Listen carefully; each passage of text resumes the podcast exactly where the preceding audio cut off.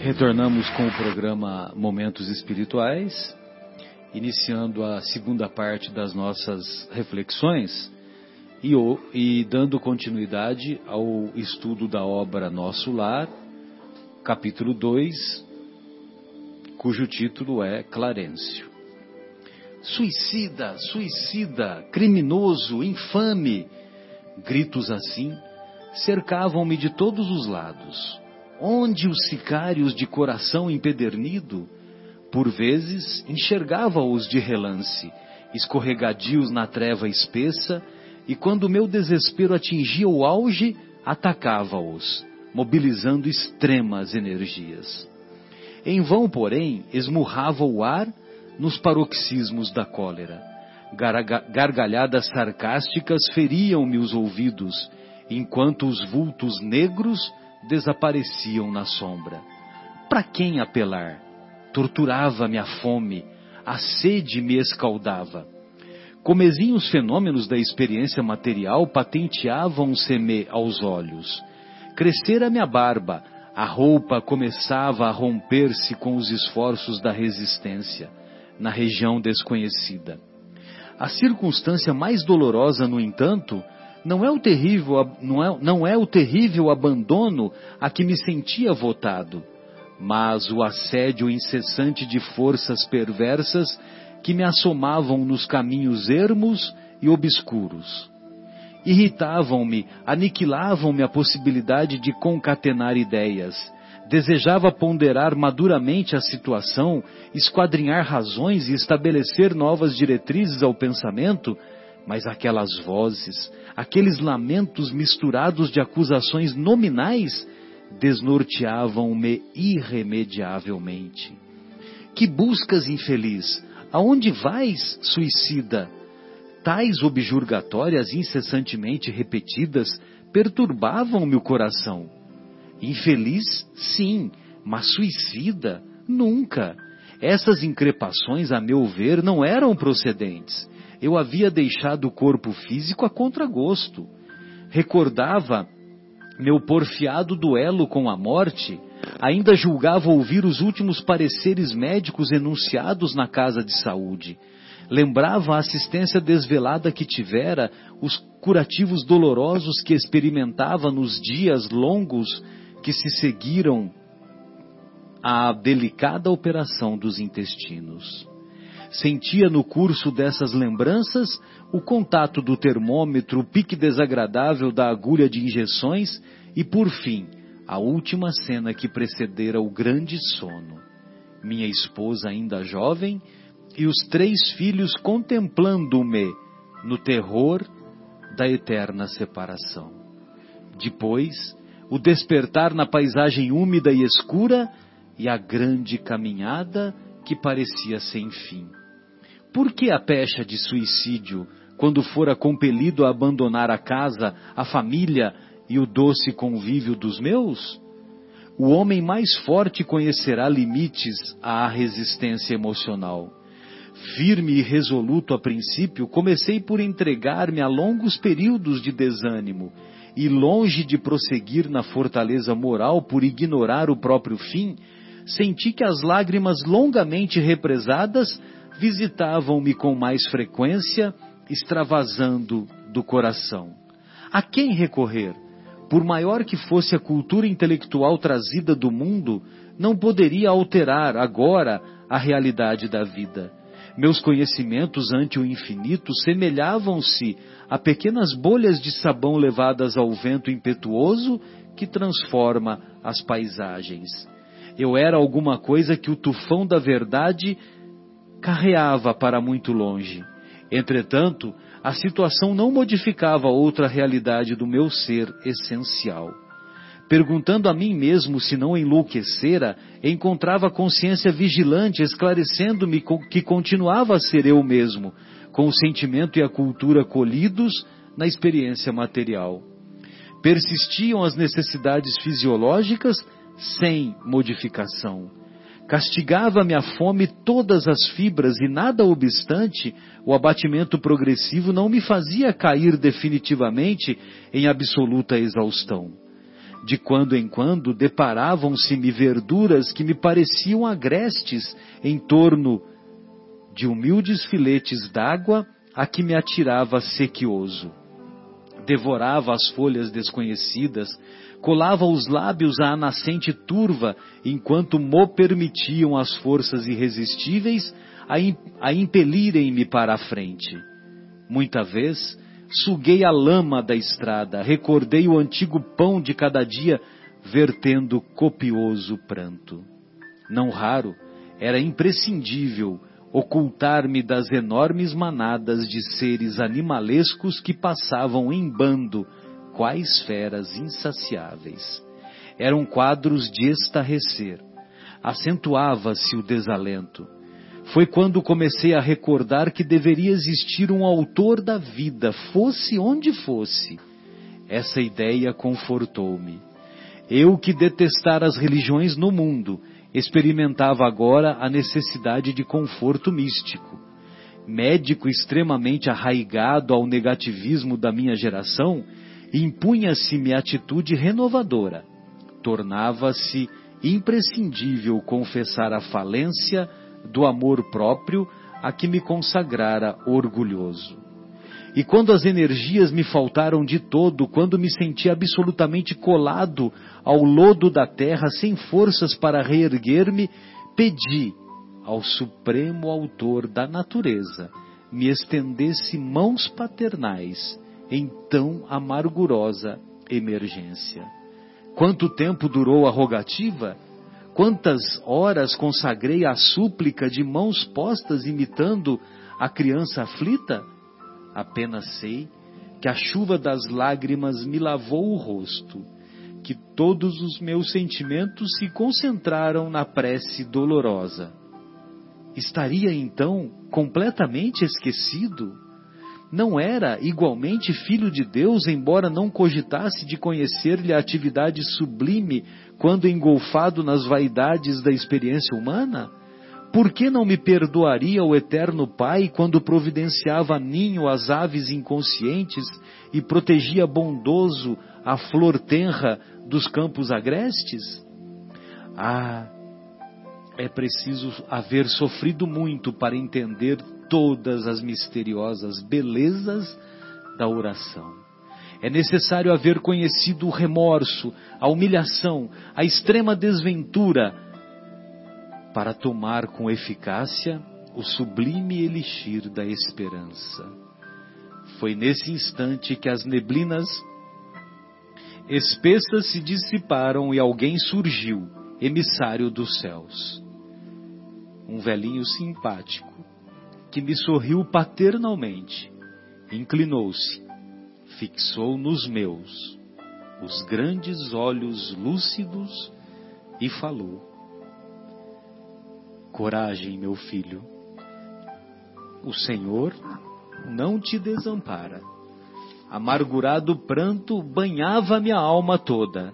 Emocionado, quis traduzir meu júbilo, comentar a consolação que me chegava.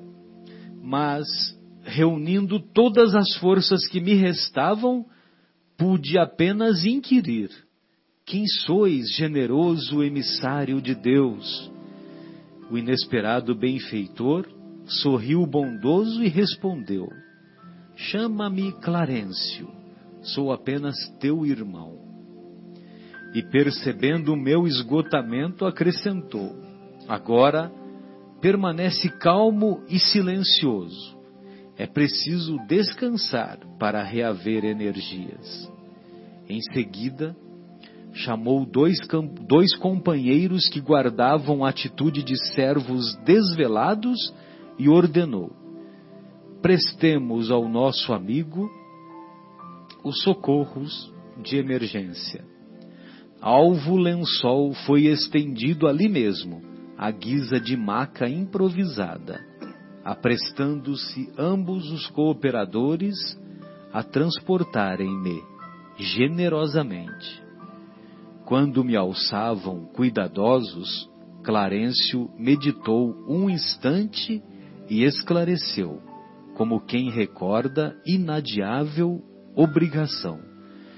Vamos sem demora, preciso atingir nosso lar com a presteza possível. A impressão que eu fiquei, é, Fábio, Guilherme, amigos, que muito me emocionou, quando ele, quando ele fala que ele é,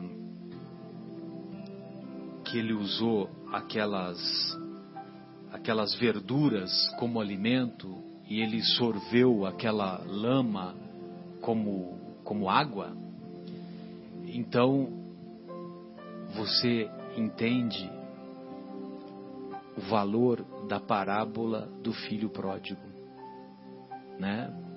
Porque aquelas verduras e aquela lama que serviram de alimento para ele me fez recordar o filho pródigo que naquele momento em que ele estava trabalhando em troca da comida que era dada aos porcos, que ele se recordou que na fazenda do pai, os seus empregados, os empregados do pai, eram muito melhor tratados.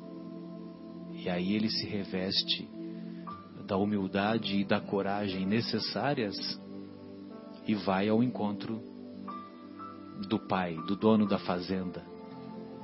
É. Então, então isso foi isso foi muito assim, é, muito me comoveu de reler essa obra, né? Porque essa obra eu li há 20 anos, 30 anos, acho. E vale a pena nós relermos essas obras, né? E, e esse encontro do Clarencio é é uma é como é que se diz? É um é a manifestação do recurso da resposta da prece que ele fez a prece verdadeira aquela prece que partiu do sentimento íntimo dele que ele não queria mais sofrer eu não quero mais sofrer chega. Depois de por ali vagar por alguns anos né? Depois de exatamente mais de oito anos ele diz no primeiro capítulo, né? Em algum mais lugar de, ele fala assim. Mais de oito anos seguidos, hum. ele ele divagou lá no, no umbral. Hum. Oito anos, né, da nossa contagem. Exato. Consciencialmente foi eterno. É, consciencialmente foi eterno. Ele mesmo descreve. Exato. Então, essas eram as manifestações iniciais né, que eu queria falar, e lógico que a gente tem reflexões aqui que. É. Eu queria pincelar, né? É, e fazer algumas extrações do texto para a gente comentar e ver como que a gente pode aprofundar nessas extrações. No segundo parágrafo ele fala assim, ó: Torturava minha fome, a sede me escaldava. Vamos pensar que ele está no plano espiritual, né? Que ele é um espírito agora. Né? Ele não está mais na matéria. Ele não tem corpo físico. Então ele fala assim: torturava minha fome, a sede me escaldava. Comezinhos fenômenos da experiência material patenteavam-se-me os olhos. Por exemplo, crescer a minha barba. A roupa começava a romper-se com os esforços da resistência na região, nessa região desconhecida. Interessante nós pensarmos que isso acontece com o espírito ainda, né? Mesmo não estando aqui no corpo físico. Eu lembro que no capítulo anterior ele falava assim, que uma coisa que ele estranhou é que ele respirava a longos austos. E aí eu fiz a seguinte pergunta para o pessoal aqui do grupo, né? Você consegue viver, você consegue se imaginar sem respirar? Né? Você que respirou aqui por pelos seus anos todos de vida, pelas todas as décadas que você viveu, e ainda vai viver muitas décadas, se Deus assim o permitir né? De repente chega do lado de lá, você se vê, você consegue se imaginar sem respirar? Você consegue se entender sem respirar? Não. Né? Então a gente só se conhece respirando. Né? Então não é porque a gente passou pelo lado de lá que a natureza dá um salto. A gente continua sendo a gente mesmo. E eu sendo eu, sou eu respirando. Eu não, eu não sei quem sou eu sem respirar. Né?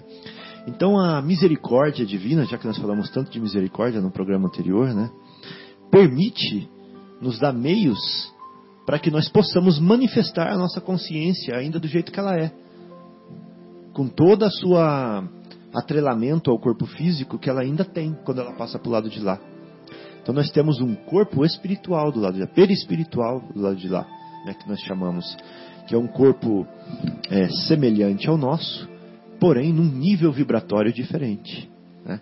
E com esse corpo semelhante, num nível vibratório diferente, nós nos manifestamos com ele da mesma forma que nós nos manifestamos aqui.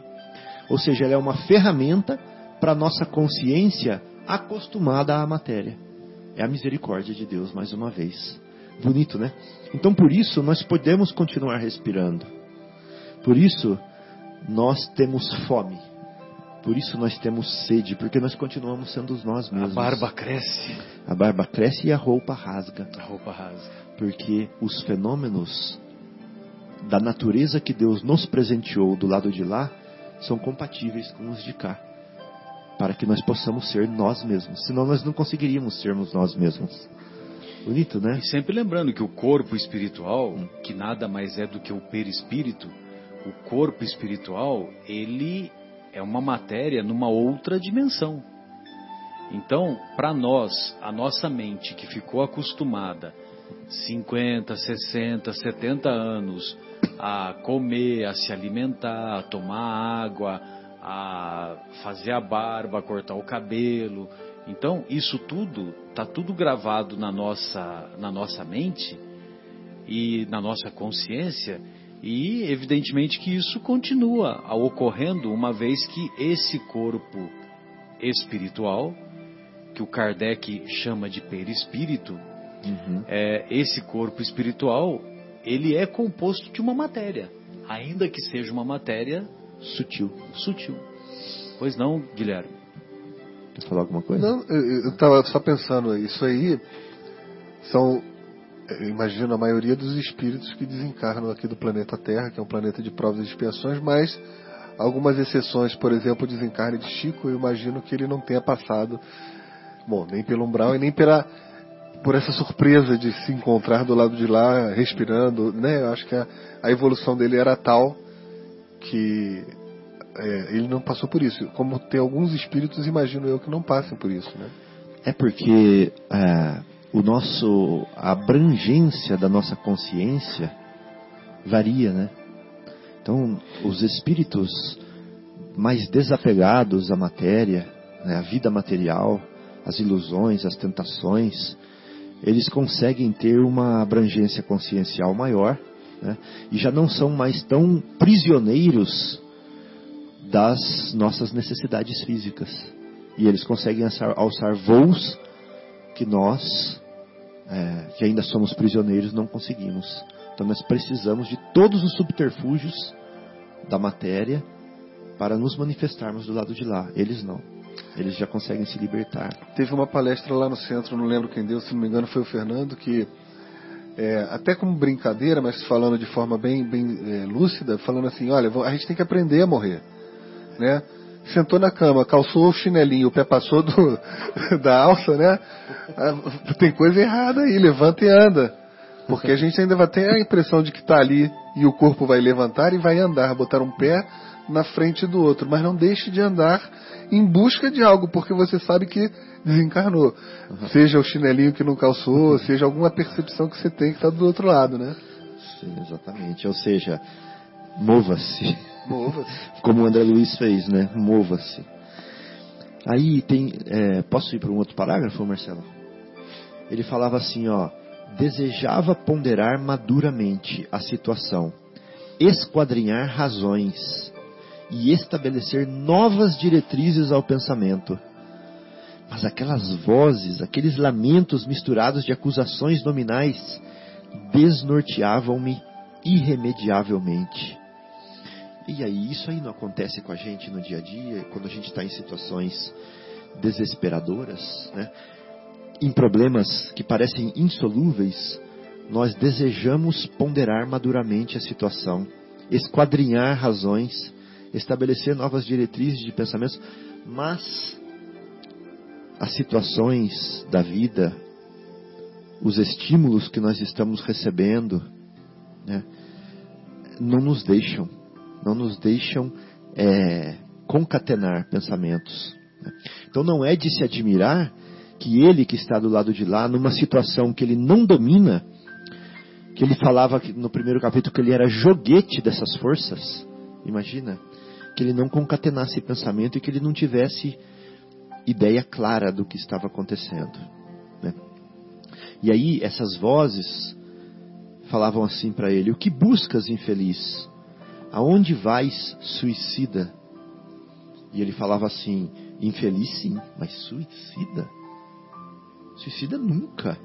Eu havia deixado o corpo físico a contragosto. Né? Ele até narrou aqui, o Marcelo leu, ele até narrou como foi a despedida dele, né? onde ele viu a, a, a esposa jovem com as crianças e ele passando para o lado de lá. Ele viu isso. E ele lutando contra aquele intestino que estava com problema, né? depois da operação e tudo mais. Por que a pecha de suicídio? Por quê? Quando eu fora compelido, ou seja, forçado, a abandonar a casa, a família e o doce convívio dos meus. Por que estão me chamando de suicida? Essa é uma coisa para a gente pensar bastante. Será que isso vai acontecer com a gente? Será que isso não vai acontecer com a gente? Ou seja, ele não era um suicida, mas estavam chamando ele de suicida do lado de lá. Né? Essa é uma coisa para a gente pensar. Esquadrinhar significa investigar, ana analisar minuciosamente, procurar, entendeu?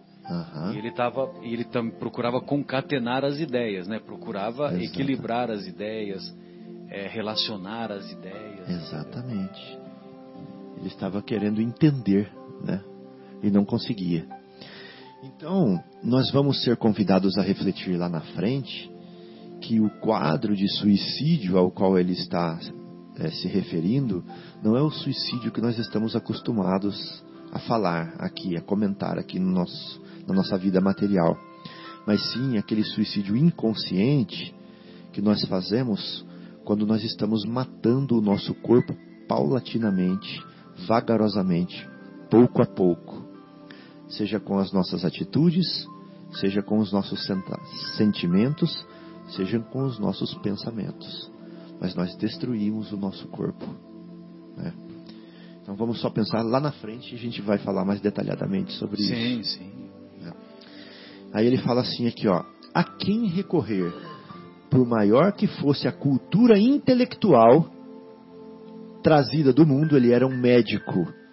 E ele não era um médico, é, como que eu vou falar assim, mediano, ele era um médico pesquisador, renomado, né?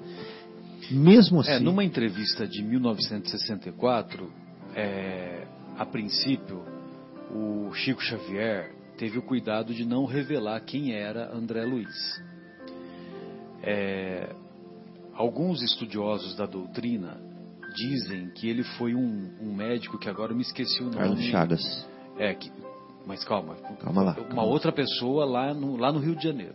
Uma uhum. outra pessoa conhecida lá no Rio de Janeiro. Certo. Que agora me fugiu o nome. Uhum. Se o Guilherme escrever aí quem foi André Luiz, você vai. Acho que você vai achar logo na primeira página. Mas nessa entrevista de 1964, que eu estou me tentando me lembrar qual, qual órgão de imprensa que o Chico deu a entrevista, o nosso querido Geraldinho é que fala isso. Uhum. Aí, 64, o, a obra foi escrita em 41, né, se não me engano. Ah, não sei. Então, é, em 64 já havia decorrido, já haviam decorridos 20 anos. mais de 20 uhum. anos, e então não tinha mais aquele, aquele clima de processo. Lembra que o. Do irmão X. Que o irmão do... X, o Humberto de Campos, Humberto a família do Humberto de Campos, processou o Chico e depois o Chico acabou sendo absolvido. Uhum. E aí as obras seguintes psicografadas pelo espírito de Humberto de Campos passaram a ser assinadas como Irmão X. Uhum. Então, para evitar esse transtorno, então as informações a respeito de quem era André Luiz, elas foram meio embaralhadas. Uhum. Então, mas o, não é o Oswaldo Cruz, viu? Algumas pessoas falam que é o Oswaldo Cruz. Mas aí nessa entrevista de 1964, ficou evidenciado, o, o Chico tornou público que foi Carlos Chagas. E Carlos Chagas, inclusive, é o único brasileiro que foi indicado ao Prêmio Nobel de Medicina. Entendeu? Olha só, Prêmio Nobel de Medicina por ter descrito a doença de Chagas, né, que ficou conhecida como doença de Chagas, aquela doença que é provocada pelo Trypanosoma cruzi, que acomete o coração, acomete o esôfago, acomete o intestino também, né? Então tem a forma cardíaca e a forma intestinal. Então, é, é, então aí veio essa revelação que ele foi, que o André Luiz foi o Carlos Chagas. E você tem razão, que ele era estudioso, uma, uma, um, um, médico. Não era mediano, não, né? Não era um médico, vamos dizer assim, mediano, né? Era é. um médico para os padrões da época relevante. E, e para os para os benfeitores espirituais escolherem Chico como médium e escolherem o depoimento de uma pessoa lá no mundo espiritual, é, fazia-se necessário que essa pessoa fosse uma pessoa, vamos dizer assim, que tivesse tido uma, uma existência mais relevante, mais conhecida, vamos dizer assim. Exato. Só que isso veio a público depois. décadas depois, né? Sim. Então, realmente, agora você reforçou, né, o que você deu é base, fatos para isso que ele fala aqui, ó. Por maior que fosse a cultura intelectual, e aí dá para imaginar, né, dá para entender o que uma pessoa indicada a um prêmio Nobel, trazida do mundo, não poderia alterar agora a realidade da vida. Olha que interessante. Meus conhecimentos ante o infinito assemelhavam-se a pequenas bolhas de sabão levadas ao vento impetuoso que transforma as paisagens. Eu era alguma coisa que o tufão da verdade. Ou seja, nada, né? É. Então veja bem, a verdade ele compara a um tufão. E o que, que o tufão faz com as nossas bolinhas de conhecimento? Nós que somos, vamos dizer, medianos. Agora a bolinha dele era um pouquinho maior que a nossa. E o que, que o tufão da verdade faz com os nossos conhecimentos? Né? Realmente é muita presunção nós acharmos que a natureza já nos virou a última página. É muita presunção. E queremos definir né, o universo, queremos definir Deus, queremos definir o sistema que nós somos regidos e não nos dobrar os joelhos, né, não nos é, humilharmos diante da natureza, diante da divindade do Criador de todas as coisas. É, só para recordar, eu achei aqui, viu, o, o Guilherme, é, teve um médico carioca que também foi foi tido, né, algumas pessoas, alguns estudiosos consideram que ele teria sido André Luiz. Ele se chama Faustino Esposel. E ele foi presidente, só que ele ficou mais conhecido por ter sido presidente do Flamengo na década de 20 do que pelo trabalho na área da saúde, entendeu? E tem alguns estudiosos que acham que o André Luiz foi o Faustino, Faustino Esposel. Só que volto a lhe dizer, nessa entrevista de 1964 é que o Chico finalmente expõe que foi o Carlos Chá. E aí, Desculpa, Fábio. Não, sem problemas. Olha só que interessante, voltando àquele ponto né, do corpo espiritual, olha, olha uma diferença aqui para o corpo físico. Ele fala assim, ó, persistiam as necessidades fisiológicas, sem modificação. Castigava-me a fome, todas as fibras. A fome castigava todas as fibras. E nada obstante, o abatimento progressivo não me fazia cair definitivamente em absoluta exaustão. Ou seja, ele não morria. ele não morria de fome, apesar do abatimento ser progressivo, ele não caía em absoluta exaustão. Então você imagina você passar fome oito anos e não morrer. Ô Fábio, eu não sei se a gente vai voltar depois nesse ponto, então eu vou falar agora. Quando a gente fala da, do suicídio, na obra Missionários da Luz, a gente aprende o conceito de completista, né? Que é aquele que cumpre aqueles anos de vida programada quando da, da reencarnação. E a gente aprende também que são pouquíssimos. Pouquíssimo. Pouquíssimos. Então a maior parte de nós desencarnamos como suicidas. Exatamente. Exatamente. Inconscientes, talvez, mas É. como suicidas. Quando nós estamos, não estamos cuidando do nosso sono, né, das nossas horas de sono necessárias, quando nós não estamos cuidando da nossa alimentação equilibrada, quando nós não estamos cuidando dos nossos sentimentos, né, porque o sentimento de ódio, a mágoa também mata, né? E o nosso querido André Luiz, nessa obra Vivendo o Evangelho, ele vai introduzir um novo conceito chamado suicídio moral. Suicídio moral é aquele suicídio que você tem conhecimento do Evangelho, sobretudo, mas não o pratica. Aham.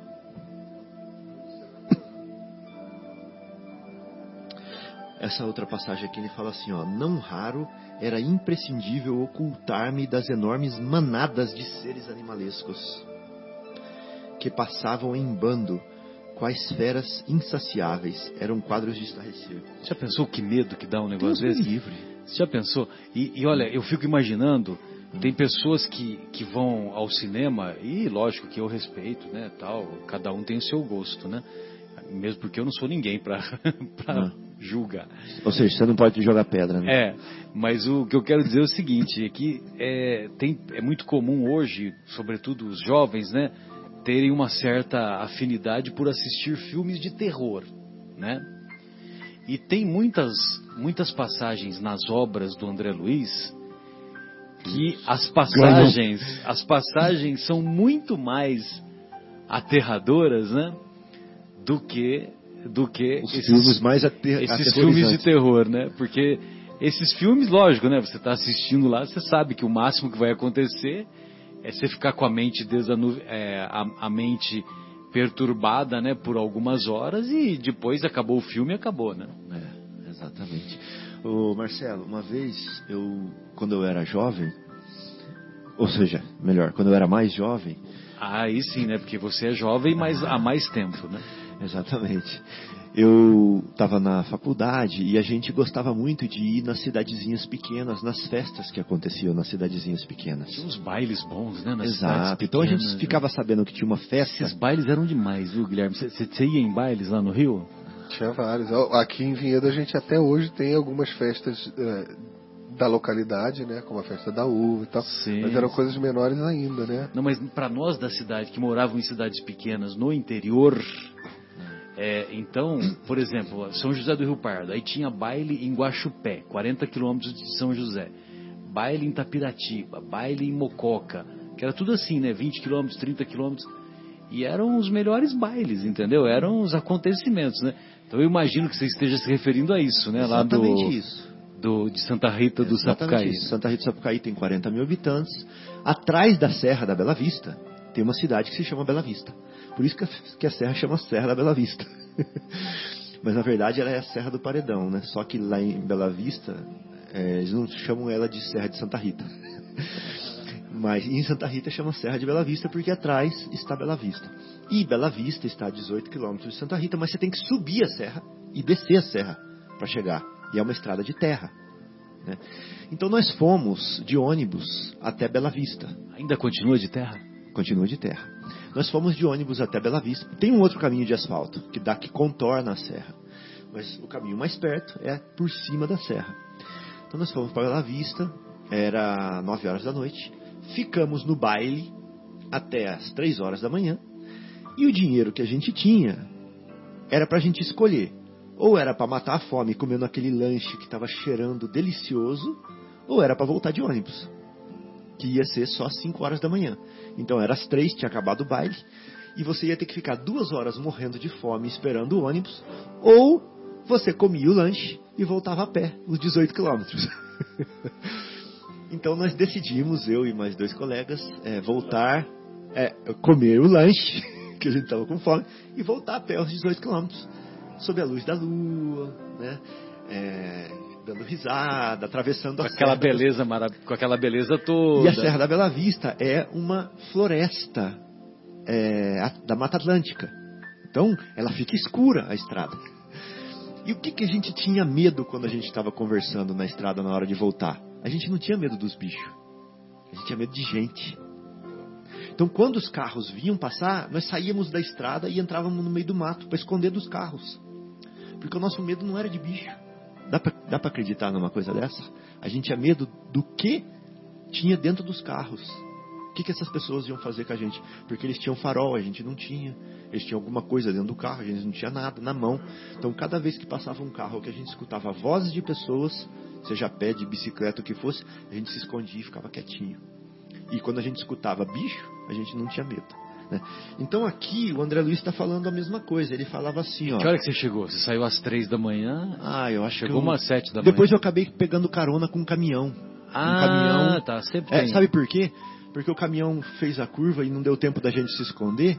E a Vera, uma amiga nossa, estava dentro da cabine do caminhão e gritou: Ô pessoal, pode vir. Ah, Ela falou pro, pro motorista que conhecia a gente e deu carona pra gente. Então a gente acabou chegando umas 5 da manhã, 5 e meia, sei lá. Mas então, o que eu quero dizer aqui é o seguinte: que dá para entender o medo dessas manadas que ele tinha, que era manada de pessoas animalescas, animalizadas, né? E aqui na nossa vida nós temos essas manadas também. Nós temos medo de pessoas também, né? que são como verdadeiros animais. Então, por isso eu me escondia. Por isso que a gente se esconde também. Então, não tem nada de diferente do que o André Luiz está falando aqui, do que é hoje em dia. E aí eu queria é, começar a entrar na parte que ele começou a, inverter o quadro. Né? Quantos minutos nós temos aí ainda? Temos 20, 20 minutos, né? Tem tempo. Tem até uma analogia que tô, tá vindo na minha cabeça aqui que. é, não sei se vocês já pa- passaram por isso ou viram é, é, na televisão. Eu já, te- eu já tive uma ocasião que eu estava na praia e vi acontecer o arrastão.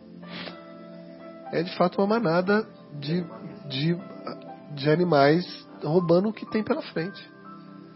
Roubando o que tem pela frente. É uma coisa assim assustadora. Você mesmo, mesmo sendo do Rio e estando ali naquela situação e sabendo o que acontece quando você está ali na areia e vê o negócio chegando, é assustador, principalmente que não tinha nada. Eu, então o susto maior também é assim, o que, que eu vou fazer comigo? Eu não tenho nada para dar. Né? Você chegou a ver isso, Guilherme? Não, chegou a passar por mim. E o cara veio e falou, Você carteira, celular. Eu falei, cara, não tenho nada, tá tudo no carro, tô com a chave do carro. Ainda, ainda ofereci a chave do carro, mas ele não quer. Ele quer carteira e celular, né? Acentuava-se o desalento. Foi quando comecei a recordar que deveria existir um autor da vida. Fosse onde fosse, essa ideia confortou-me. Eu, que detestara as religiões do Essa mundo, ideia confortou-me. Olha que coisa interessante. do autor da vida. Quando, quando o cara tá cansado de sofrer, ele, Conforta. né, ele não teve ele não teve mais é, todo o pensamento dele era um pensamento nihilista pensamento que não acreditava em nada que desprezava as religiões como ele mesmo fala É. quando ele se lembra do autor da vida só o fato de se lembrar isso confortou o seu íntimo É a mãe divina. olha que coisa interessante É. e Então- aí, mesmo assim, não foi de imediato, né? Porque, olha só, aí eu imagino que é o que processo, você vai né? falar, né? É, ele vai falar assim: Eu que detestara as religiões do mundo. Ele era materialista. Eu que detestara as religiões do mundo. Experimentava agora necessidade de conforto místico. Mas não de místico, de a palavra que nós estamos acostumados, de misterioso para ele. Né? Ou seja, não era uma coisa lógica, racional, era misterioso para ele médico extremamente arraigado ao negativismo da minha geração, ou seja, ele negava a mística, ele negava o mistério, ele era cético, só o que a ciência falava.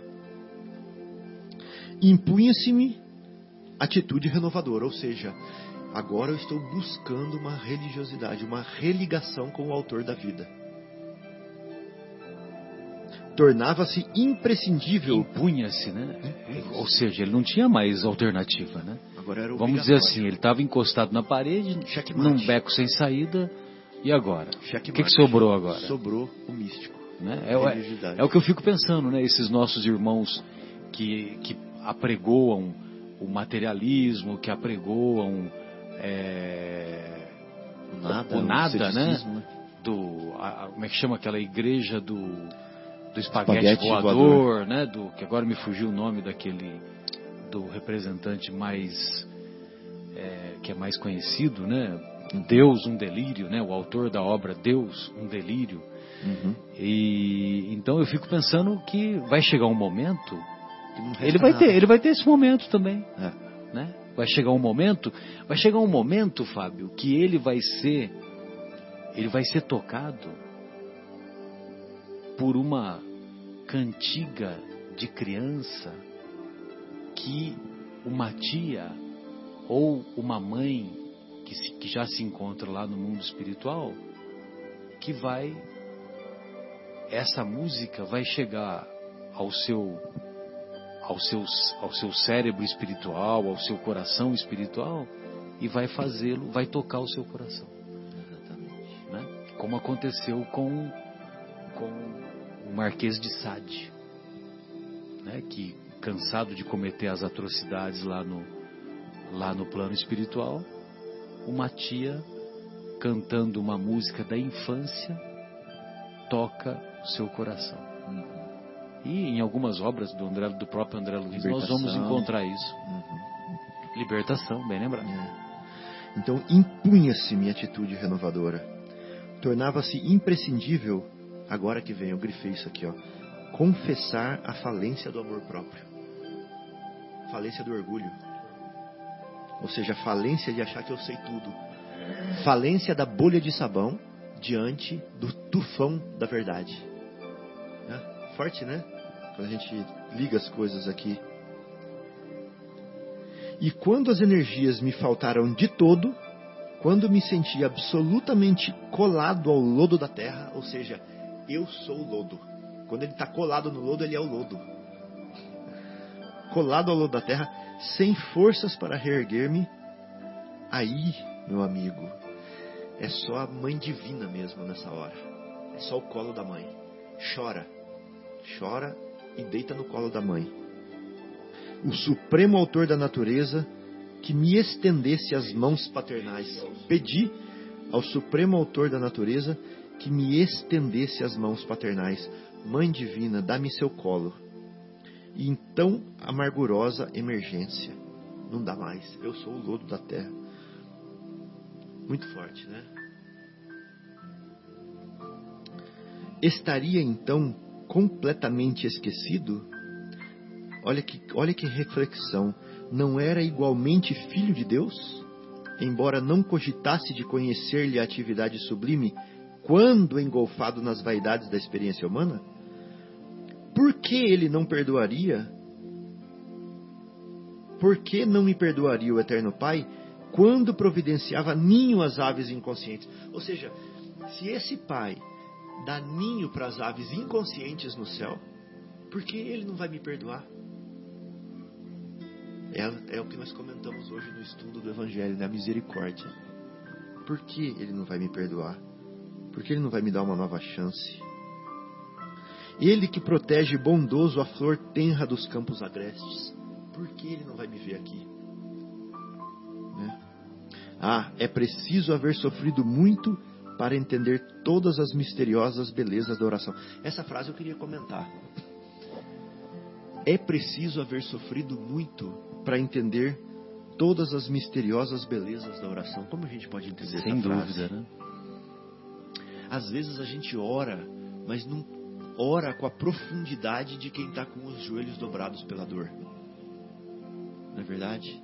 Porque quando a dor dobra os nossos joelhos, a nossa fé vira uma potência. A nossa oração vira uma potência. Então ele fala: é preciso haver sofrido muito para entender todas as misteriosas das belezas da oração.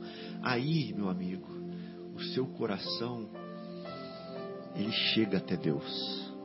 Ou seja, Deus está sempre chegando até nós, mas aí nós chegamos até Deus. né? Aí nós vamos com uma como um raio laser para cima e não como uma luz incandescente que radia para todo lado.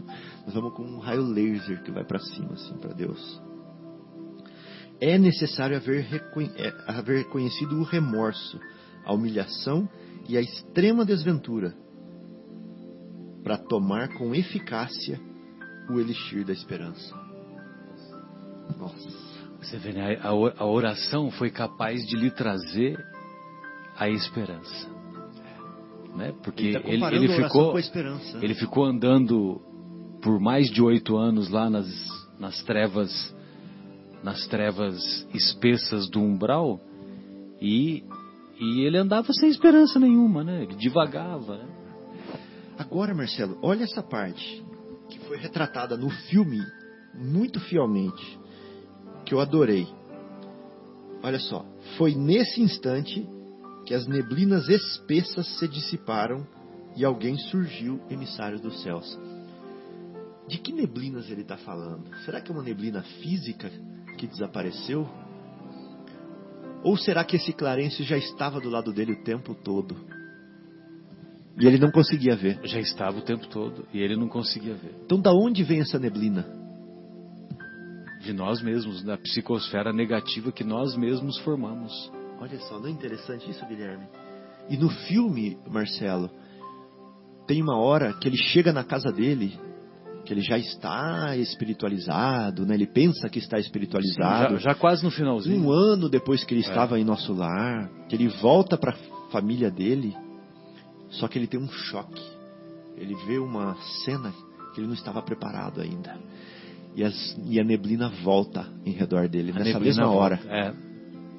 Ou seja, ele não mudou de lugar, mas o umbral estava com ele nessa hora. Então é isso que está escrito aqui, ó. Aí ele precisa se recondicionar novamente, pensar, se reequilibrar, e aí ele se vê de novo fora dessa neblina, né? Então nessa hora, ó, foi nesse instante que as neblinas espessas se dissipa- dissiparam e alguém surgiu emissário do céu. As neblinas que ele mesmo exalava em torno de si. Olha que interessante. Então, às vezes, a gente se vê numa situação tão deprimente, numa hora de uma briga no trânsito, numa hora de uma demissão, numa hora de um, uma afronta familiar, numa hora de uma humilhação, a gente se enche de neblina. E a gente vive, às vezes, com essa neblina ao lado nosso a vida inteira também. Mas quando ele mudou de plano né, mental e emocional, aí ele viu o velhinho que estava do lado dele, querendo ajudar o Clarencio. né? Um velhinho simpático me sorriu paternalmente, inclinou-se, fixou nos meus grandes olhos lúcidos e falou: Coragem, meu filho, o Senhor não te desampara. Ou seja, o Senhor não está te amparando a partir de agora, Ele está te amparando o tempo inteiro. É você que não propiciava vê-lo, é você que não propiciava ajuda. Bonito, né? Isso daí.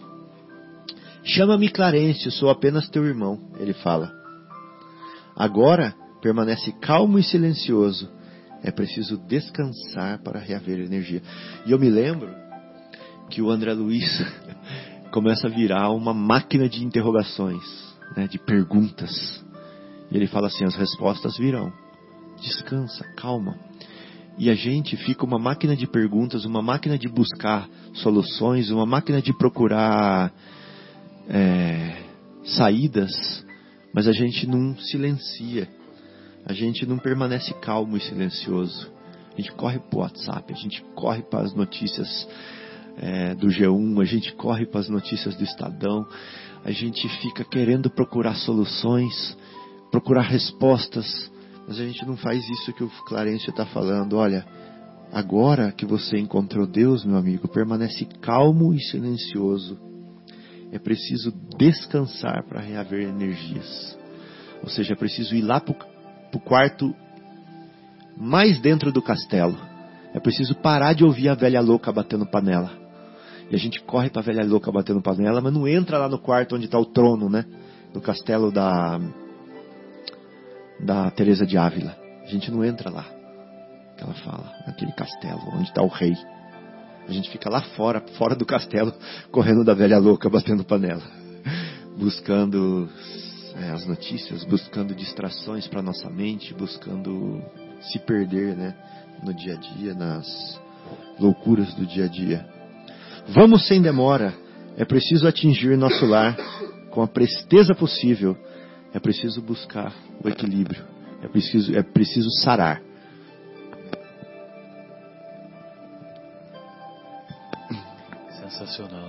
Fábio, Guilherme, amigos, essas reflexões sem dúvida são muito comoventes porque fazem com que nós nos encontremos face a face com a verdade sobre nós mesmos. Às vezes ela pode ser aterradora, mas ao mesmo tempo nós nos recordamos que vale a pena buscar a verdade, porque, como nos ensina o Mestre, buscai a verdade, que a verdade vos libertará. E, sem dúvida, o André Luiz começou a dar os primeiros passos para buscar essa verdade, para se libertar dessas é, desse sofrimento, dessa desventura que ele teve ao longo de todo esse tempo no umbral que ele construiu para si próprio. Uhum. E, e certamente ele pôde fazer o caminho de volta, o caminho da renovação íntima. E uma coisa que eu muito admiro nessa obra é a coragem moral que ele tem de nos esclarecer contando a sua própria experiência, passando pelo, pelo amor próprio de si mesmo,